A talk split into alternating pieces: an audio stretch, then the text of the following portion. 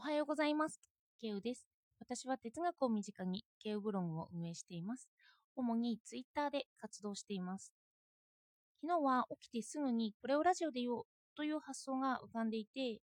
そこからでも2、3歩歩くだけでも内容を忘れてしまっていたんですよね。もったいないなと思いつつ、新しくまた昨日は昨日で内容を考えて元を書いていたんです。なので今日はちゃんと紙と鉛筆を枕元に置いて寝ました。そしたらなんとか成功しました。ちゃんと自分で夢でも考えていたことを言うことができそうです。私は起きてすぐって何かを思いついてるんですけど、何度もすぐ忘れてしまっていたんですよね。で、それでもノートや鉛筆を用意していくことを忘れてなかったから、ようやくのそういうことを習慣にしての言うことを書き留めていきたいななんて思いました。あの、こうやってノートや紙を用意するよっていうことを宣言することで、自分に強制力をつつかせることができて、そういうことを習慣化できますよね。そして今日思いついたことは、正しさって何？ということでした。よかったらお付き合いください。例えば、私はショーペンハーワーの思想を読み解いていて、彼曰く世界は意志と表彰なんですよね。意志は物自体とかイデアとか生存欲求とか、絶対に正しいものを目指します。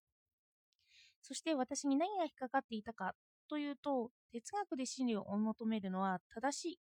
気がするんですけど、その正しいって何っていうことなんですよね。オタク文化とか小説解説とか、これは世界の枠組みとか、ちょっとあの、盲目的な意志の世界に属することができるのかというのが謎になってたんです。私にとってはあまり興味がないような部分であるじゃないですか。でも、みんな必死になってそこの中の正しさを追い求めていたりする。人によってそうやって正しいを追い求める基準も違ってくるなというのが引っかかっていたんです。これらの作品で良いとされているもの、こうやって話し合われるものってみんなみんなが直感的にいいなって思ったものなんですよね。そしてそれについて普遍性とか真理を追い求めているんですよ。この自分の中の言葉にならないけど直感的にいいなって思ったそういうようなものを追い求めていくっていうのはイデアというかその本当のものを追い求めていく動機にはなってますよね。でもそのこと自体について話すことについてはもしかしたら真理を求めずにただの共感だけで終わったりするのかなとも思いました。ただこのシーン良かったよね、うんって言って、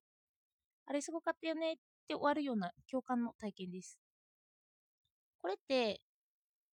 うん、知識として真を求めてるわけじゃなくて体感としての真を求めるということでもあるんですよね。ただ気持ちを共有したかったりもする。作品の真理を追い求めたとしてもそこで人が求めているものって共感だったりしますよね。その場面を同じくすごいと思ったとか。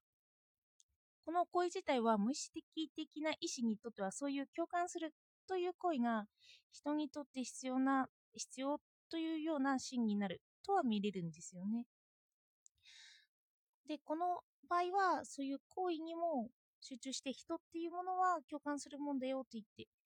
そっちにしそういう行為に真を求めているんだよというふうに見ることもできます。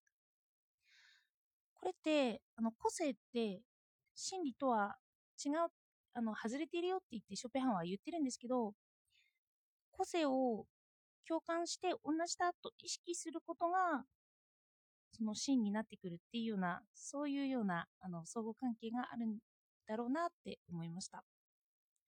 この真理私は何を真理とするのかというのは私は主にプログマティズム的な観点に立っているのかなって思います私な私が立っているという意味なんですけどこのプログマティズムというのは物も物事が真理であるかどうかを経験の結果による結果によって判断する哲学的態度のことでその知識が人にとって有用ならば真理なんですよね。本当科学でいう実験ででそれが正解と分かってでそういった場合に私にとって有用有益ならば真理だよっていうような態度なんです。そして、じゃあ私は何を有用だと思っているかって話になってくるんですよね。論文や朝のラジオを聴いている人の意味としては、ラジオの内容が刺激的だからとか、面白いといったことがトップに行きますよね。私だからできる内容が面白いんですよ。それで、その有用ならというところが人の個性と結びついていると見ることができるんですよね。何でも趣味の話題って面白いですし、みんな違った中でも共感が得られたら、得られるからこそ嬉しいということもあります。それで、この個性を構成することに、心理を構成する上では入れないようにしている個性を、その主なものに据えているということなんですよ。のといっても、個性をその意思を構成する基準に置くことにはちょっと疑問があって、私たちは何でも他人を意識してますよね。そうなると、私が自分で考えた。これが個性だと思うようなことも、これは個性なのかと疑わなくてはいけなくなります。例えば、ショーペンハワーの女についての一節でこんな部分があります。あの、ちょっといろいろ言われている本ですけど、まあ、引用としてはこんなのがあるんですよ。女性は個体としてよりも種族としてより、より多く生きているのだし、女性の心の中では種族に関する出来事の方が個人的な事件よりもはるかに真面目に考えられるというようなことが書かれているんです。男性だから女性だからというよりも私は個人として考えているのかというあの種族としてなんか共感を主にして考えている場合は自分のことよりも他の人のことを考えていたりしますよね。だから私の考えていること自体もそれは私の個性なのか、種族としての個性だったりするのかというような基準もあるんだろうなというふうに思ったんです。ここで言いたいことって私が心理について考えていると思っていても私の基準が個体としてだったり種族としてだったり基準の価値観が違ってくるということですよね。そして心理に至る根拠として私は認識論的切断を唱えたんですよね。これは何かを理解して、私が私の中を私の中の階段を上るといった感じです。この認識論的切断なんですけど、これは科学の発展と結びついているんですよね。科学的にノーベル賞ものだとか新しい発見だといったことを私が知って、そういうことに関して考えていくと、新しいことを理解して何か階段を上るというような感じです。で、何か科学的な新しい発見があると、その事実に基づいて思想がさらに進むというような感じなんですよね。こういう意味からしても、私が追い求めているものは科学的に一般的に正しいものともされるんですよね。種族的なのか一般的なのか個性なのか。まあ、その私が何を正しいとしているのかについても、またちょっと考えていきたいことなんだろうなって思ったんです。で今はラジオを主にしているので、語るのが目的とか、共感するのが目的というのも、ある意味私の意思の確認でもあるなと思ったんです。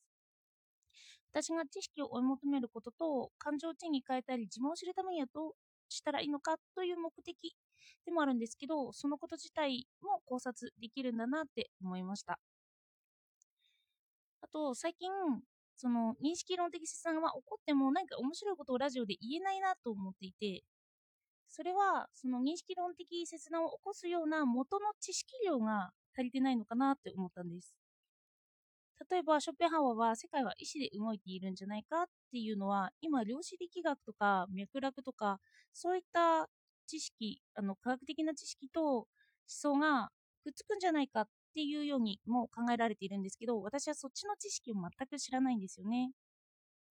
なんか他の分野に対しての知識とこういう分野の知識をくっついていくと人にとって面白いなというようなことが思い浮かんでいくんじゃないかなって思いました。のこんなことを起きたてに思いついていたらしいんですけど、あの書いていて複雑なものをこれは忘れるなと思いました。でも次、明日からも真っ黒元に紙と鉛筆を置きたいです。では今日もお聴きいただいてありがとうございました。